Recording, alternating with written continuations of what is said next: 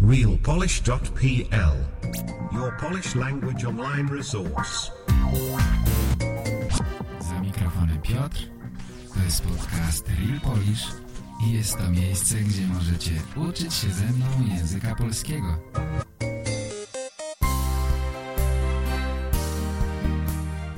Witam. Słuchacie podcastu realpolish.pl Cześć moi drodzy, witam wszystkich bardzo serdecznie i zapraszam na nasze kolejne spotkanie. Myślę, że będziemy dobrze się bawić, chociaż dzisiaj też podejmiemy temat bardzo poważny, ale o tym pod koniec podcastu. Kochani, pozwólcie, że krótko przypomnę, że mam na imię Piotr i zapraszam Was na podcast po polsku. To ma być dla Was trening trening rozumienia ze słuchu, ale mam nadzieję, że to nie będzie męczący trening, tylko coś, co chcecie robić, co jest ciekawe, bo myślę, że gdy dobrze się bawimy, wtedy uczymy się najszybciej. Właściwie to nie wiem, co jest ważniejsze. Czy to, żeby się dobrze bawić, czy to, żeby się czegoś nauczyć? Jakie jest wasze zdanie? Jestem bardzo ciekawy. Czy ważniejsze jest dla Was, żeby nauczyć się polskiego, czy żeby przyjemnie spędzić czas?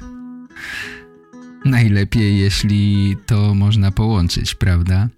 Mam nadzieję, że mój podcast będzie dla Was ciekawy i równocześnie nauczycie się czegoś. Potrenujecie trochę swoje umiejętności językowe. Nagranie, którego teraz posłuchamy, dostałem już dość dawno temu, to znaczy kilka tygodni temu. Bardzo przepraszam Olgę, że tak długo czekała, ale to nagranie zawieruszyło się w moim komputerze i dopiero teraz je odnalazłem. Zatem, żeby już dłużej nie czekać, zapraszam Was na nagranie od Olgi. Dzień dobry Piotr, mam na imię Olga i mieszkam w Mińsku. To a, moje pierwsze nagranie do Ciebie i jestem trochę zdenerwowana, bo a, nigdy wcześniej nie rozmawiała po polsku, tylko słuchała i czytała. Znalazłam Twoje podcasty 6 miesięcy temu i nadal każdy dzień słucham ich. Bardzo dziękuję Tobie za Twoją pracę, bo ona jestem świetnie. Proszę Ciebie nie zwrócić uwagi na moje błędy, bo to naprawdę moje pierwsze nagranie i do tej pory nigdy nie mówiła po polsku. Jak a trochę wcześniej, mam na imię Olga i mieszkam w Mińsku. Mam 32 lata i pracuję kierowniczką turystycznym. Organizuję wakacje a, na Białorusi a, dla mieszkańców lub cudzoziemców. A, to mogą być różne wycieczki po Białorusi lub a, odpoczynek w spa czy sanatoriach. Kiedy wszystko będzie dobrze, proszę Ciebie do Mińska. Sama tak samo bardzo lubię podróżować.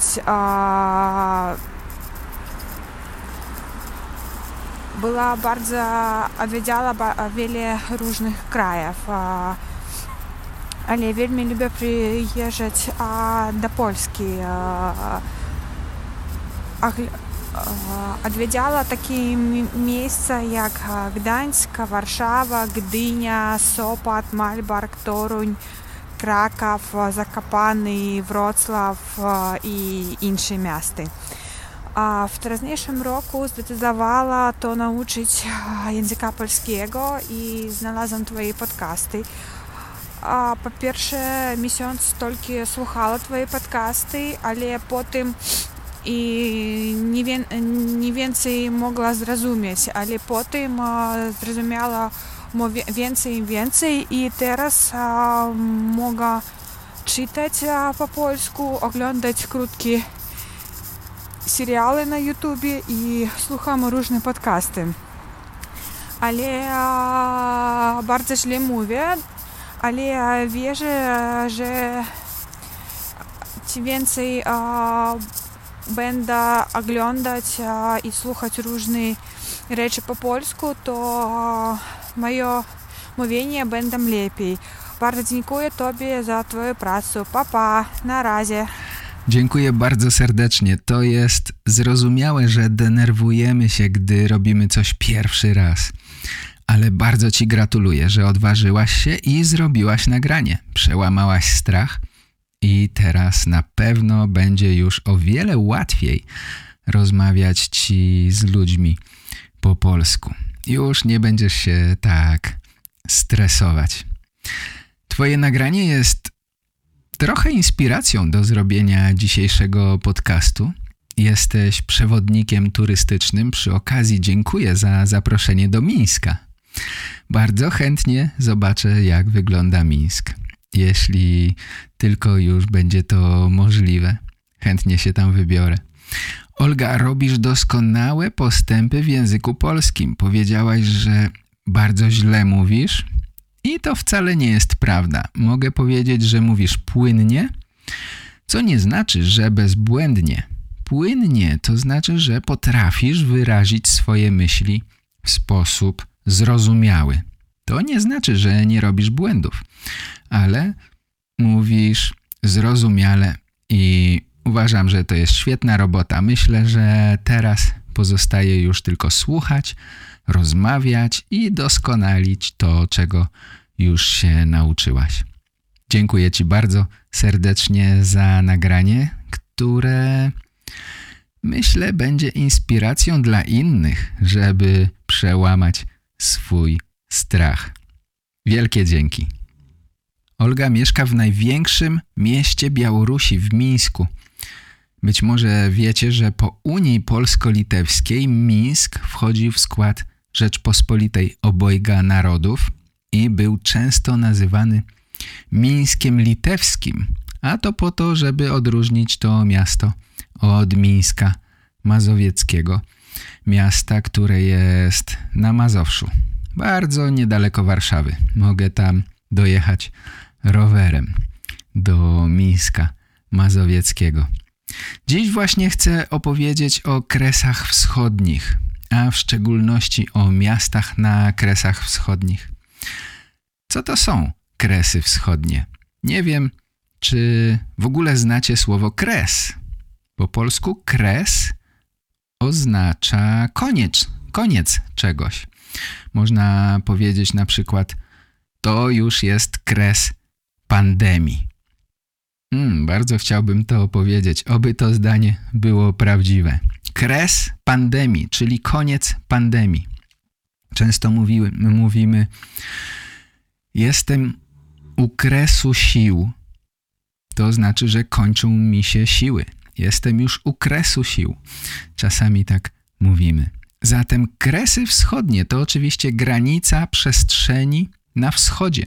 Miejsce, gdzie kończyła się Polska na wschodzie.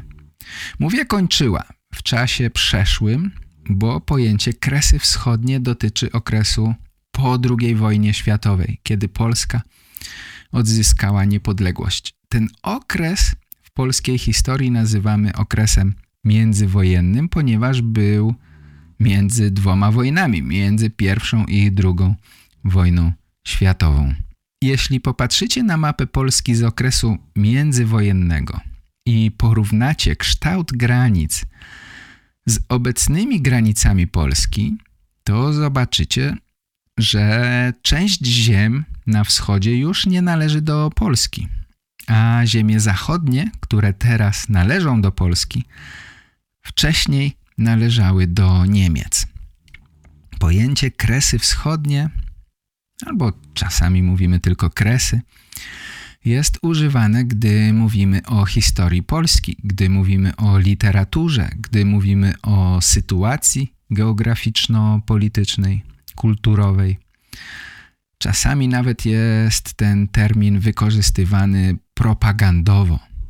Tworzony jest pewien mit polskości na tych ziemiach, chociaż tak naprawdę żyli tam nie tylko Polacy, żyli tam również Ukraińcy, Białorusini, Litwini, Żydzi, Niemcy. Bardzo wiele narodów Mm, żyli tam również Rosjanie, Czesi, Słowacy, Węgrzy, Turcy, Tatarzy, Ormianie. Trudno wszystkich wymienić. Nie tylko Polacy w każdym razie. Bardzo często, kiedy mówimy teraz o kresach, kiedy historycy mówią o kresach, myślę, że starają się tworzyć pewien mit swojskości, polskości, czegoś, za czym tęsknimy, bo zostało to nam odebrane. Odebrane na konferencji w Jałcie.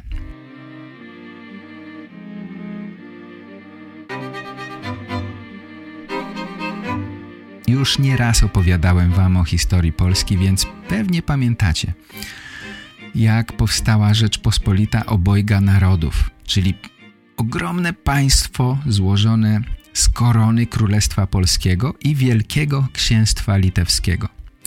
To państwo powstało w połowie XVI wieku i trwało do podpisania ostatniego traktatu rozbiorowego w 1795 roku, czyli ponad 200 lat temu. W wyniku tego właśnie traktatu Ziemie, o których mówimy, trafiły do monarchii austro-węgierskiej oraz do Imperium Rosji.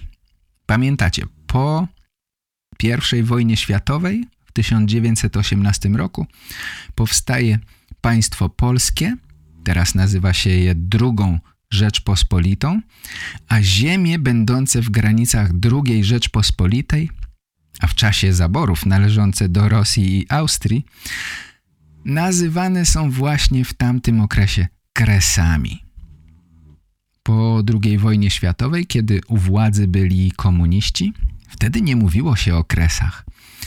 Kiedy chodziłem do szkoły, nie używało się tej nazwy. Polskie władze komunistyczne były podporządkowane Związkowi Radzieckiemu i słowo kresy w zasadzie było zakazane. W podręcznikach nic się o tym nie mówiło. Używało się wtedy terminów zachodnia Ukraina i zachodnia Białoruś. Ale kiedy komunizm w Polsce upadł, wtedy historycy zaczęli znowu używać terminu Kresy Wschodnie. W świadomości Polaków termin Kresy przypomina czasy wielkości, ale również czasy klęski, a nawet męczeństwa. Gdy czytacie na przykład powieści Sienkiewicza, to znajdziecie tam dzielne polskie rycerstwo walczące z atakującymi nas najeźdźcami. Polscy najwięksi poeci epoki romantyzmu pochodzili właśnie z tych terenów, więc ich twórczość ma ogromny wpływ na polską świadomość. Myślę oczywiście o Adamie Mickiewiczu i Juliuszu Słowackim. Myślę, że w zasadzie jestem pewny, że słyszeliście o tych poetach. Zatem kresy wschodnie z czasów przed II wojną światową są często przedstawiane w formie sentymentalnej. Często mówi się o tęsknocie za czymś utraconym i idealizuje się y, wiele rzeczy. Natomiast kresy wschodnie z czasów II wojny światowej to w kulturze polskiej obraz tragedii. Miejsce, gdzie Polska, gdzie Polacy stali się ofiarami zbrodni.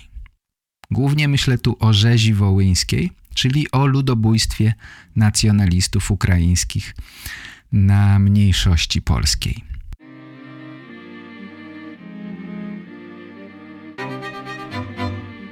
Zatem wiecie jak szukać kresów wschodnich na mapie? I jakie myśli przychodzą przeciętnemu Polakowi do głowy, gdy myśli o kresach? W 1939 roku dwa największe miasta na Kresach to były Lwów i Wilno. Teraz opowiem wam właśnie trochę o miastach na Kresach. Myślę, że wielu ze słuchaczy być może mieszka w tych miastach albo zna te miasta. Zacznijmy od Lwowa, bo mówi się, że Lwów to jedno z najbardziej polskich miast na wschodzie. Razem z Krakowem odgrywało bardzo ważną rolę w czasach II Rzeczpospolitej. Lwów został założony, cofnijmy się daleko do w historii, został założony przez króla Rusi, który nazwał je tak mm, na cześć swojego syna, Lwa. Później Lwów znalazł się w składzie Królestwa Polskiego i wreszcie w Rzeczpospolitej obojga narodów. A po rozbiorach, tak jak Kraków, należał do Austro-Węgier. W czasie zaborów był jednym z największych ośrodków nauki, oświaty i kultury polskiej. Po 1918 roku toczył się spór polsko-ukraiński o to miasto, a następnie w czasie wojny polsko-bolszewickiej Armia Czerwona prowadziła ofensywę na Lwów. Wtedy ludność polska, a szczególnie młodzież, bardzo pomogła w walkach o Lwów. Orlęta lwowskie. Tak nazywa się młodzież biorącą udział w tych walkach. Marszałek Piłsudski odznaczył miasto krzyżem Virtuti Militari. Zatem Lwów został przyłączony do Polski i w tym czasie mieszkało tam około 60% Polaków, 25% Żydów, 10% Ukraińców. W czasie wojny Lwów był pod okupacją sowiecką, a potem niemiecką i ponownie sowiecką, aż do 1991 roku, kiedy to z Ukraińskiej Socjalistycznej Republiki Radzieckiej powstała niepodległa Ukraina. Teraz Lwów jest chyba szóstym albo siódmym miastem co do wielkości na Ukrainie i mieszka tam 1% mm, Polaków. 1% mieszkańców Lwowa to Polacy. Tak jak mówiłem, Lwów w XIX wieku był obok Krakowa największym ośrodkiem kulturalnym mm, w Polsce. Dlaczego tak było? Dlaczego Warszawa nie była takim ośrodkiem? A to dlatego, że mm, mówię w Polsce, a oczywiście Polska nie istniała, Polska była pod zaborami. Mm, I zabory różniły się między sobą. Lwów i Kraków należały do Austro-Węgier, a Warszawa do Imperium Rosyjskiego. Na terenach zaboru rosyjskiego była bardzo silna polityka rusyfikacyjna. Używanie języka polskiego było oficjalnie zabronione, więc kultura w języku polskim nie mogła istnieć. Natomiast polityka w zaborze austriackim była dużo bardziej liberalna. W Lwowie istniała instytucja naukowa, Zakład Naukowy imienia Osolińskich. To była ogromna biblioteka, ale również wydawnictwo. Tu były drukowane gazety, książki, czasopisma. Nie tylko po polsku, również po ukraińsku, niemiecku i w języku jidysz. To była wspaniała biblioteka. W tej bibliotece znajdowały się starodruki, znajdowały się rękopisy, rysunki, mnóstwo, mnóstwo bardzo cennych zbiorów. Do najcenniejszych należy rękopis pana Tadeusza, napisany oczywiście przez Adama Mickiewicza. Tu znajdują się rękopisy Juliusza Słowackiego i Aleksandra Fredry, potop Henryka Sienkiewicza. Rękopis chłopów za tę powieść Raymond otrzymał Nagrodę Nobla. Mnóstwo, mnóstwo wspaniałych dokumentów, tysiące dokumentów, dyplomów, rękopisów. Rzeczy, których nie można przecenić. Najcenniejsze zbiory e, z tej biblioteki w czasie wojny w 1944 roku zostały ewakuowane do Biblioteki Jagiellońskiej w Krakowie, ale Niemcy je stamtąd zabrali. Na szczęście zbiory przetrwały wojnę i w 1947 roku trafiły do Wrocławia, gdzie po wojnie reaktywowano bibliotekę imienia osolińskich. Lwów już nie należał do Polski, ale mieliśmy zbiory i we Wrocławiu mm, założono, reaktywowano bibliotekę imienia Osolińskich. W Lwowie znajduje się jeden z najstarszych uniwersytetów w Europie. Z tym uniwersytetem związany był jeden z największych polskich matematyków, Stefan Banach. Jeśli interesujecie się matematyką, to na pewno słyszeliście o przestrzeniach Banacha. To jest matematyka wyższa, mm, trudne sprawy, ale być może słyszeliście o Stefanie Banachu. Jeśli chodzi o innych znanych Polaków związanych z Lwowem, to na myśl przychodzi mi Stanisław Lem, autor książek o tematyce science fiction. Z pewnością słyszeliście o Stanisławie Lemie. Zatem Lwów jest miastem, w którym na pewno znajdziecie bardzo dużo polskich akcentów, na przykład kolumna Adama Mickiewicza. W Lwowie było wiele polskich pomników, ale część z nich została niestety zniszczona przez komunistów po wojnie. Część udało się przewieźć do Polski, na przykład pomnik Jana III Sobieskiego jest teraz w Gdańsku, a pomnik Aleksandra Fredry jest we Wrocławiu. Jeśli mówimy o pomnikach, mm, to muszę koniecznie powiedzieć też o cmentarzu Łyczakowskim. Na tym cmentarzu znajduje się bardzo dużo pomników i nagrobków. Jest to jeden z najstarszych cmentarzy y, w Europie. Najstarszy cmentarz w Lwowie mm, jest starszy od słynnego cmentarza Père y, w Paryżu. Jest tu około 500 figur i posągów, mm, płaskorzeźb, ale niestety wiele z nich jest w bardzo złym stanie. Mm, ale na pewno war, warto tam pójść i zobaczyć to wszystko. Drugi ważny dla Polaków cmentarz w Lwowie to cmentarz obrońców Lwowa. Tu właśnie są pochowane orlęta lwowskie, o których wcześniej mówiłem, czyli młodzi Polacy, młodzi obrońcy Lwowa w czasie wojny polsko-bolszewickiej. Część tego cmentarza została niestety zdewastowana przez żołnierzy sowieckich w 1971 roku. Rozkazano przy pomocy czołgów i ciężkiego sprzętu zniszczyć część grobów, kolumnadę, zniszczono katakumby. Na szczęście później po pierystrojce i za czasów wolnej Ukrainy powoli odbudowano cmentarz. Myślę, że to tyle na temat Lwowa. Teraz przenosimy się bardziej na północ, do Wilna. Wilno, tak jak Lwów, należało do Polski mm, do 1945 roku, a teraz znajduje się na terenie Litwy i jest jej stolicą.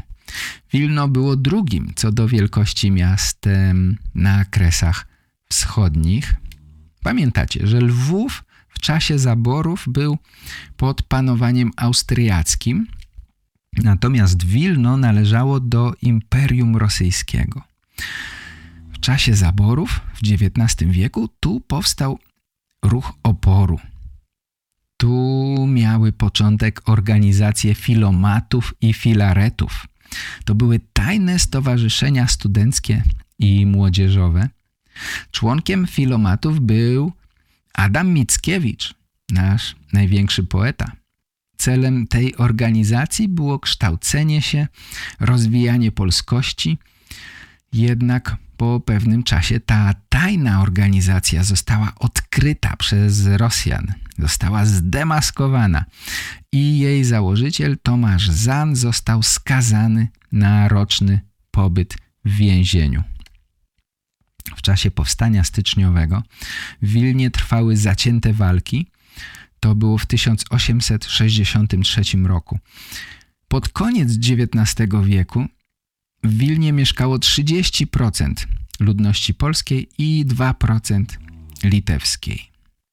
Podczas I wojny światowej Wilno było okupowane przez Niemców, a w 1918 roku, kiedy Niemcy opuścili Wilno i w tym samym momencie powstała niepodległa Polska oraz Królestwo Litwy, które szybko zamieniło się na Republikę Litewską,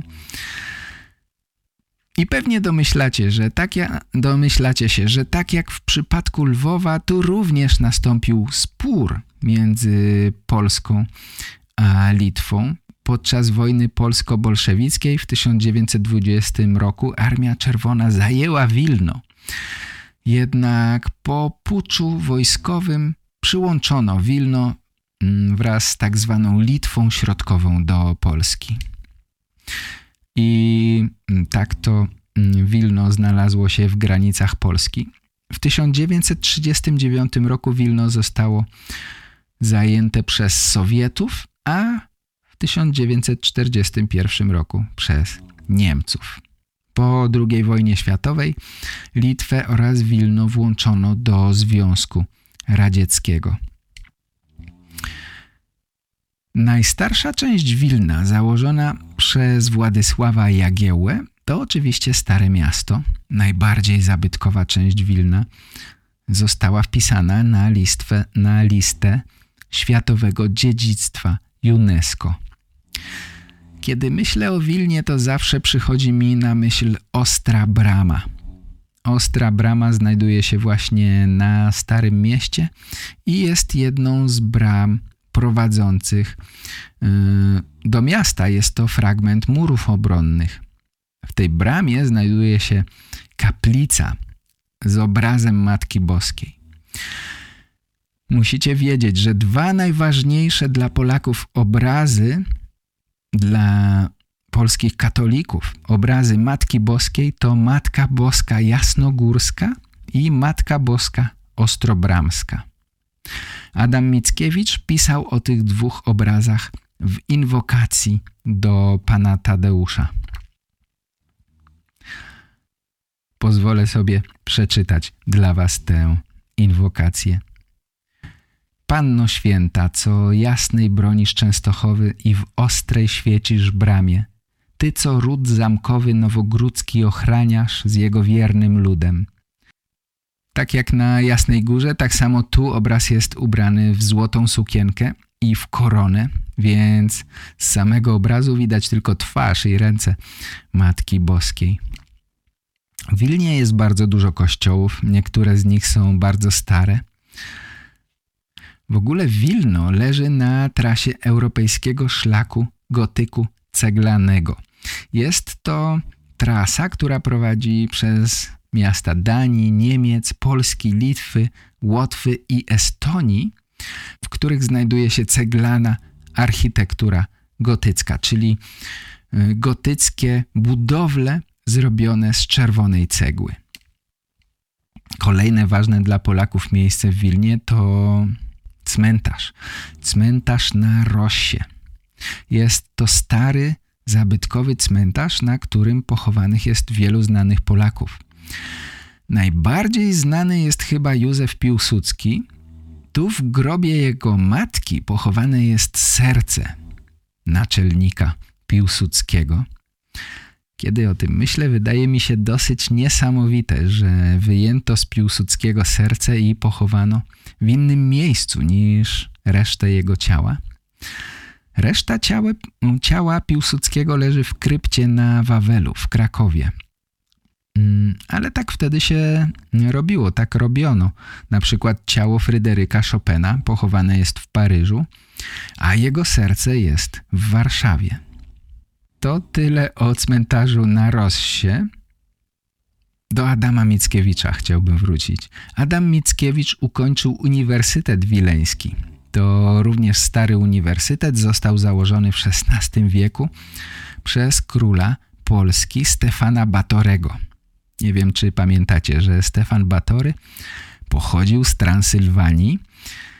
Kiedyś robiłem podcast o tym królu. Mm, zapraszam was, posłuchajcie mm, o Stefanie Batorym. Bardzo mm, interesująca historia. Zatem byliśmy już na Ukrainie, byliśmy na Litwie. Pora wybrać się na Białoruś do jednego z polskich miast, z byłych polskich miast oczywiście. Myślę tutaj o Grodnie, które tak samo jak dwa poprzednie miasta po 1918 roku należało do II Rzeczpospolitej. Mm, a po 1945 nie znalazło się już w Polsce ludowej. Grodno jest starym miastem, panowali tu Jagielonowie, później wspomniany już wcześniej Stefan Batory mieszkał na zamku w Grodnie przez wiele lat i to był okres bardzo dobry dla Grodna. Po upadku Rzeczpospolitej obojga narodów Grodno znalazło się w zaborze rosyjskim i tak jak mieszkańcy Wilna, mieszkańcy Grodna brali udział podczas powstań narodowych w XIX wieku. Po upadku powstań rozpoczęła się fala rusyfikacji, tak jak w całym zaborze rosyjskim. Wydano zakaz mówienia po polsku i Polacy spotykali się w domach, aby organizować spotkania literackie, spotkania teatralne. Między innymi polska pisarka Eliza Orzeszkowa bardzo czynnie brała udział w tych spotkaniach. Grodno leży nad rzeką Niemen, dość blisko obecnej granicy z Polską.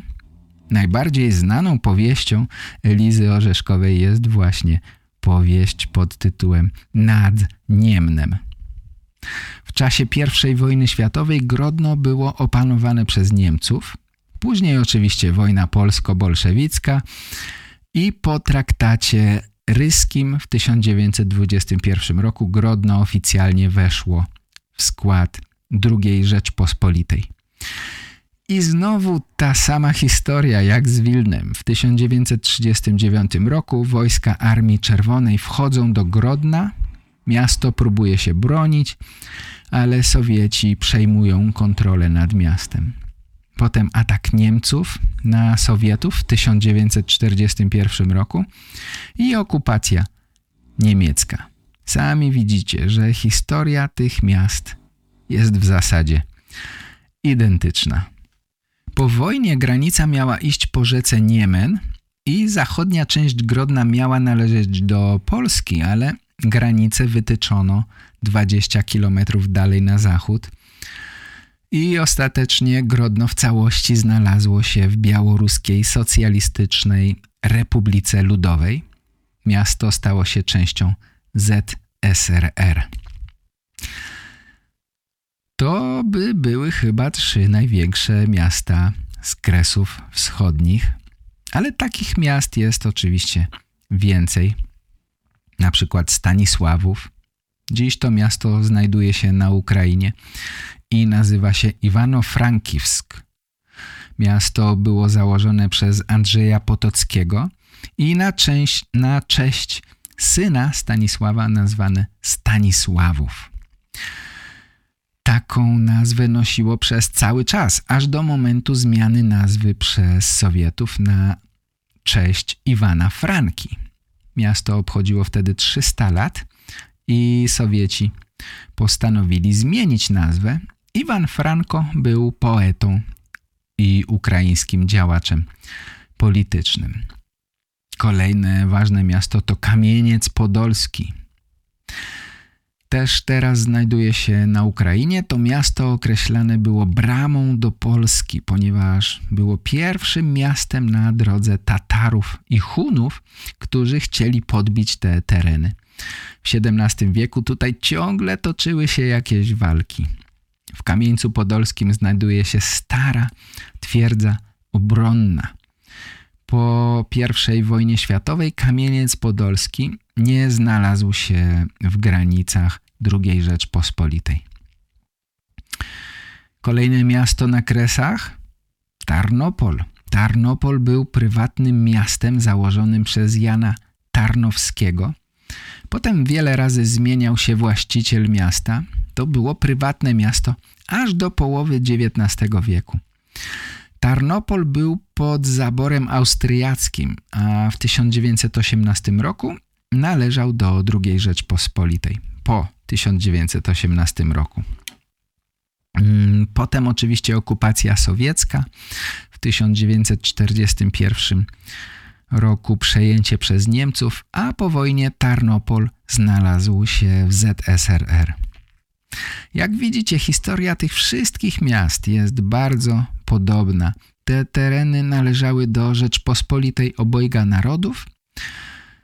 To państwo przestało istnieć w 1795 roku i część terenów Kresów Wschodnich trafiło do Imperium Austro-Węgier, a część do Imperium Rosji. Ale ludzie, którzy tam mieszkali, wciąż tam pozostawali. Starzy umierali i rodziły się kolejne pokolenia. Po I wojnie światowej i odzyskaniu niepodległości przez Polskę w 1918 roku znaczna część tych terenów wróciła do II Rzeczypospolitej i potem mija 20 lat, wybucha II wojna światowa i po 1945 roku tak zwane Kresy Wschodnie trafiają do ZSRR. Ale co się dzieje z ludźmi? Czy Polacy zostają w swoich domach i nadal tam mieszkają? Nie. Następuje wielkie wysiedlenie ludności polskiej. To było przymusowe wysiedlenie Polaków ze wschodnich terenów II Rzeczypospolitej w nowe granice Polski. Głównie na zachód Polski. Tam, gdzie przed 1939 roki, rokiem były Niemcy, a teraz jest Polska. Przy okazji jestem ciekawy, czy Niemcy myślą teraz o tych terenach trochę podobnie jak Polacy o Kresach Wschodnich? Dwa główne miasta na tych ziemiach to Wrocław i Szczecin. Mamy kilku przyjaciół z Niemiec. Może ktoś zechce powiedzieć kilka słów na ten temat. Byłoby bardzo interesujące posłuchać, jaki jest punkt widzenia Niemców na ten temat. Zatem Polacy ze wschodu zostali przymusowo przeniesieni na zachód. Te akcje przesiedleńcze rozpoczęły się w 1945 roku i trwały do lat 50. A nawet druga fala tych przesiedleń odbyła się w drugiej połowie lat 50. Ci ludzie byli osiedle, osiedleni na zachodzie Polski oraz na północnym wschodzie, czyli na Mazurach, tam gdzie są jeziora w Polsce. Również ziemiach przejętych od Niemiec po II wojnie światowej. Mazury przed II wojną światową należały do Niemiec. Myślę, że te duże ruchy ludności spowodowały wymieszanie się Polaków z różnych regionów. A to doprowadziło później do tego, że nie mamy aż tak wiele dialektów języka polskiego. Oczywiście mamy różnice, ale nie tak wielkie jak istnieją w innych językach, innych językach, gdzie ludzie przez wieki, przez pokolenia mieszkali zawsze w tych samych miejscach. I zawsze w tych miejscach mówiło się danym dialektem. Być może ktoś z Was oglądał film Sami Swoi. To był chyba pierwszy film mówiący o przesiedleńcach ze wschodu. W tamtych czasach propaganda mówiła o repatriantach, czyli ludziach, którzy wracają na swoje tereny. Hmm. A ziemie zachodnie nazywano ziemiami odzyskanymi. W tym filmie możecie usłyszeć w jakim sposób mówili ci ludzie. Możecie usłyszeć akcent kresowy. Kargol, podejdź na do plota. A na co? Podejdź. Jak ja podchodzę.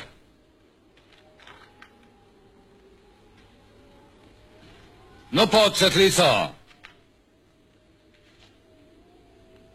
A teraz dym czapkę, jak ja zdjął. A, a na co mnie to? Na okoliczność. Że nasza wędrówka ludów już się zakończyła. I trzeba było wojny, żeby zdobyć pokój. A teraz płacz. Władek, nie wstydź się, płacz. I tak nikt nie widzi. Wszystkie i tak płaczą.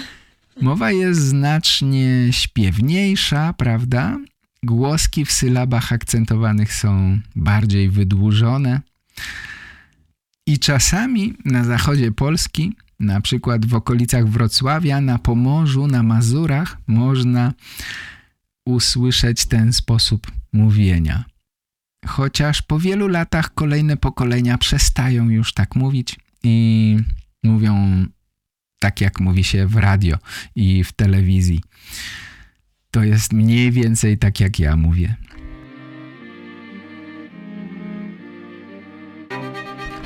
No i drodzy, na tym chyba skończymy temat kresów na dzisiaj. Myślę, że kiedyś jeszcze wrócimy do tego tematu.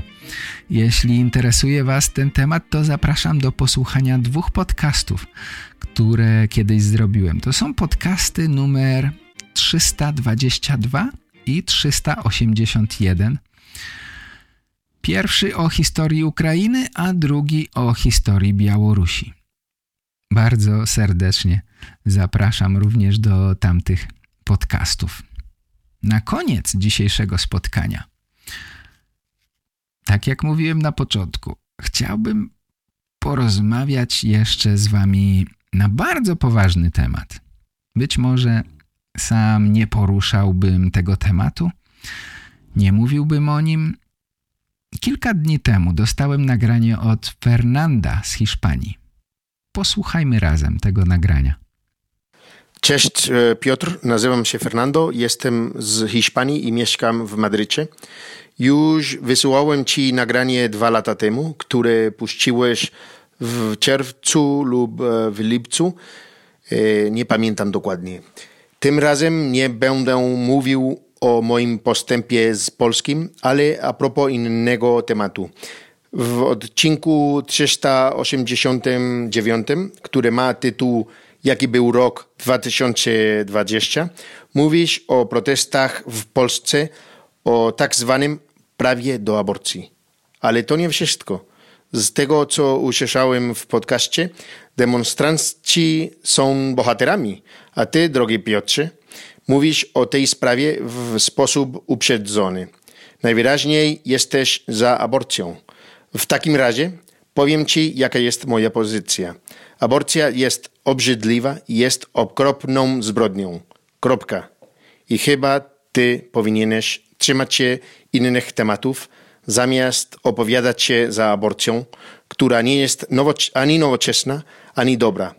Jest stara, na przykład w starożytnym ziemie już to praktykowano, i jest tak samo zła jak nazizm lub gorsza. Dziękuję, do usłyszenia. Pa. Dziękuję bardzo za nagranie. Dziękuję bardzo również za opinię. Jednak z tą opinią nie mogę się zgodzić. Temat aborcji jest bardzo polaryzujący, to znaczy ludzie dzielą się i bardzo silnie trzymają się swoich opinii. Z reguły w podcastach nie poruszam tematów politycznych, światopoglądowych i religijnych, ale tym razem postanowiłem wyrazić swoją opinię. Prawdopodobnie wielu z Was ma inną opinię niż moja. Myślę, że znajdą się również tacy, którzy mają taką opinię jak ja. Ale zanim wyjaśnię wszystko, musimy jak zwykle zacząć od początku. Żeby coś zrozumieć, trzeba mieć wiedzę na, dan na dany temat. Mówiłem wam o protestach, które są w Polsce. Dlaczego jest tyle protestów w Polsce? Postaram się to krótko wyjaśnić. Musicie wiedzieć, że w Polsce od pewnego czasu ludzie wychodzą na ulicę i protestują. I to są największe protesty od 30 lat, czyli od czasu upadku komunizmu. Te protesty zaczęły się, gdy rządząca partia zagroziła zaostrzeniem praw aborcyjnych, a w zasadzie całkowitą eliminacją prawa do aborcji. Yy, w tej chwili w rzeczywistości te prawa zostały już zaostrzone. Protesty nie powstrzymały rządzących przed zmianą prawa. Ok, tak jak mówiłem, musimy cofnąć się do lat 90., kiedy upadł komunizm i rozpoczęła się w Polsce demokracja. Demokracja z silną identyfikacją katolicką, co między innymi odbiło się na prawie aborcyjnym. 30 lat temu temat aborcji był bardzo silnie omawiany. Politycy, Kościół i społeczeństwo doszli do pewnego rodzaju porozumienia, którym było właśnie zapisanie prawa aborcyjnego. Musicie wiedzieć, że to prawo było jednym z najbardziej restrykcyjnych w Europie. To znaczy, że zezwalało na aborcję tylko w trzech przypadkach. W trzech przypadkach aborcja była dozwolona. Po pierwsze, gdy ciąża zagrażała życiu matki. Po drugie, gdy ciąża była wynikiem kazirodztwa lub gwałtu. Kazirodztwo to jest wtedy, kiedy bliska rodzina ma ze sobą dzieci. Na przykład ojciec i córka. I po trzecie, gdy płód miał bardzo silne anomalie rozwojowe. Przez 30 lat tak wyglądało prawo aborcyjne w Polsce. Sprawdzałem statystyki, z których wynika, że przez te 30 lat rocznie robiono około 1000 zabiegów przerwania ciąży, czyli aborcji. To były zabiegi przerywania ciąży, na które zezwalało prawo, bo były jednym z trzech wcześniej wymienionych przeze mnie przypadków. To już wtedy wyróżniało Polskę na tle Europy, gdzie dopuszcza się możliwość aborcji w o wiele większej ilości przypadków. Pamiętacie, w Polsce rocznie było tysiąc przypadków aborcji. Ile jest w innych krajach europejskich? W Niemczech 100 tysięcy, w Hiszpanii również około 100 tysięcy, we Francji ponad 200 tysięcy. I we Francji rząd wydłużył okres możliwości przeprowadzenia aborcji właśnie niedawno do 12 tygodnia ciąży.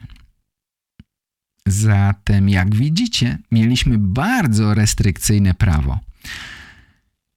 Ale wygląda na to, że to było za mało. Jarosław Kaczyński, lider rządzącej partii, czyli partii Prawo i Sprawiedliwość, powiedział tak. Będziemy dążyli do tego, by nawet przypadki ciąż bardzo trudnych, kiedy dziecko jest skazane na śmierć, mocno zdeformowane, kończyły się jednak porodem, by to dziecko mogło być ochrzczone, pochowane, miało imię. W tej chwili prawo zostało zaostrzone i usunięcie ciąży ze względów patologicznych nie jest możliwe. Nawet jeśli badania wykażą, że dziecko ma uszkodzony mózg, nie jest w pełni rozwinięte, nawet gdyby z gdy z pewnością umrze zaraz po porodzie, kobieta jest zmuszona do urodzenia dziecka. Myślę, że w tym momencie nasze poglądy się różnią. To znaczy, ja nie widzę spraw tak samo jak Fernando. Nie widzę wszystkiego czarno-biało. Oczywiście nie jestem za przerywaniem zdrowej ciąży, ale gdy nowoczesna technologia mówi, że dziecko będzie nieuleczalnie chore lub umrze zaraz po porodzie, mamy pewność tego. Wtedy dałbym możliwość wyboru. Nie mówię, że taką ciążę trzeba usunąć, ale uważam, że kobieta powinna mieć możliwość wyboru. Moim zdaniem porównanie tego prawa do nazizmu nie ma zupełnie sensu. I dlatego nie zgadzam się do końca z tym, co mówi Fernando. Uważam, że prawo kobiet zostaje zbytnio ograniczone ich zdrowie fizyczne i psychiczne zupełnie nie jest brane pod uwagę. Lekarzom i kobietom grożą kary do pięciu lat więzienia. To właśnie cofa nas do dawnych czasów, gdzie kobiety nie miały praw. Co z dziećmi, które po urodzeniu są skazane na cierpienie? Czy to jest humanitarne? Czy lepiej przerwać ciążę wcześniej, gdy wiadomo, że problemy są nieodwracalne? Do tej pory względy medyczne, nieodwracalne zmiany w rozwoju płodu były w 98% przypadków powodem aborcji. Tylko z tych względów, ze względu na nieodwracalne zmiany w rozwoju płodu, była przerywana ciąża w Polsce. Teraz, po zmianie prawa, w tych przypadkach kobiety będą zmuszone do urodzenia. Tylko po to, żeby, tak jak powiedział Kaczyński, dziecko mogło być ochrzczone, pochowane, miało imię. Właśnie dlatego na ulicach mamy tak zwane czarne protesty. Dlatego widzimy znak pioruna, który jest symbolem organizacji Strajk Kobiet, która walczy o prawa kobiet w Polsce. 30 lat temu Polska stała się krajem demokratycznym na wzór europejski. Dziś, 30 lat później, obserwujemy zmianę, zmiany, które odchodzą coraz dalej od europejskiego standardu, od europejskiego wzoru demokracji. Takie jest moje zdanie. I dlatego popieram te protesty. Fernando mówi, że powinienem nie zajmować się takimi tematami. Prawdopodobnie ma rację. Prawdopodobnie tak jest. Jeśli chcesz mieć dużą widownię, to powinieneś unikać tematów politycznych, religijnych, światopoglądowych. Szczególnie w przypadku podcastu takiego jak mój. Tego podcastu słuchają ludzie z całego świata, ludzie o różnych poglądach. Zatem bardzo ryzykowne jest podejmowanie takich tematów. Kochani, dlatego przepraszam Was, że o tym mówię. Na pewno wielu z Was ma zupełnie inne poglądy. Sprawa jest taka, że ja szanuję Wasze poglądy, szanuję poglądy Fernanda. Oczywiście ja jestem za życiem, kocham ludzi i chciałbym, żeby wszyscy mieli prawo do życia. Jednak to wszystko nie wydaje mi się takie proste. Myślę, że są przypadki, których musimy podjąć bardzo trudny wybór. I kobiety powinny mieć prawo do tego wyboru. Powinny mieć prawo do decydowania o rzeczach, które je dotyczą. Fernando sugeruje, żeby nie poruszać takich tematów. Myślę, że tak będzie bezpieczniej. Moim celem nie jest zmienianie waszych światopoglądów. Nie mam zamiaru was przekonywać. Nie mam do tego żadnego prawa. Nie mam do tego również kwalifikacji. Nie uważam się za kogoś, kto wie więcej niż wy. Jedyne, co robię lepiej, lepiej, to mówienie po polsku, a to tylko dlatego, że robię to codziennie przez 54 lata. Codziennie słucham, czytam i mówię po polsku. I tylko dlatego robię to lepiej niż większość z Was. Jeśli spędzicie odpowiednią ilość czasu z językiem polskim, to na pewno będziecie coraz lepiej mówić po polsku. Zresztą jak słucham waszych nagrań, to jestem czasami naprawdę zdziwiony, jak dobrze mówicie. Przy okazji gratulacje dla Fernanda, doskonale mówisz po polsku. Bardzo wysoki poziom. Gratuluję. Kochani, czekam na wasze nagrania. Opowiadajcie, jak się uczycie, dlaczego się uczycie. Ale też, jeżeli macie chęć, to wyrażajcie swoje opinie na temat podcastów. Czasami mogę zrobić błąd i powiedzieć nieprawdę. Możecie poprawić ten błąd. Możecie czasami nie zgadzać się ze mną. To jest normalne. Robiąc podcast, jestem tego świadomy, że mogę się mylić. Dziękuję wszystkim bardzo serdecznie za wysłuchanie dzisiejszej audycji. To już koniec. Dziękuję Oldze i Fernandowi za nagrania. Czekam na nagrania od kolejnych osób. Zapraszam Was oczywiście na moją stronę, która nazywa się realpolish.pl. To pewnie już wiecie. Tam znajdują się moje kursy i wiele innych materiałów do nauki języka polskiego. Moim głównym celem jest pomóc Wam w nauce języka polskiego, ale sam też czerpię z tego wiele przyjemności. Nasza komunikacja, nasze spotkania na webinarach, wszystko to przynosi mi bardzo dużo radości. Dziękuję Wam za to bardzo serdecznie. Bardzo się cieszę, że jesteście. Dziękuję Wam za to. Trzymajcie się zdrowo. To tyle na dzisiaj. Do usłyszenia następnym razem. Cześć. Papa. Pa. To był podcast Real Polish. Po więcej informacji zapraszam na realpolish.pl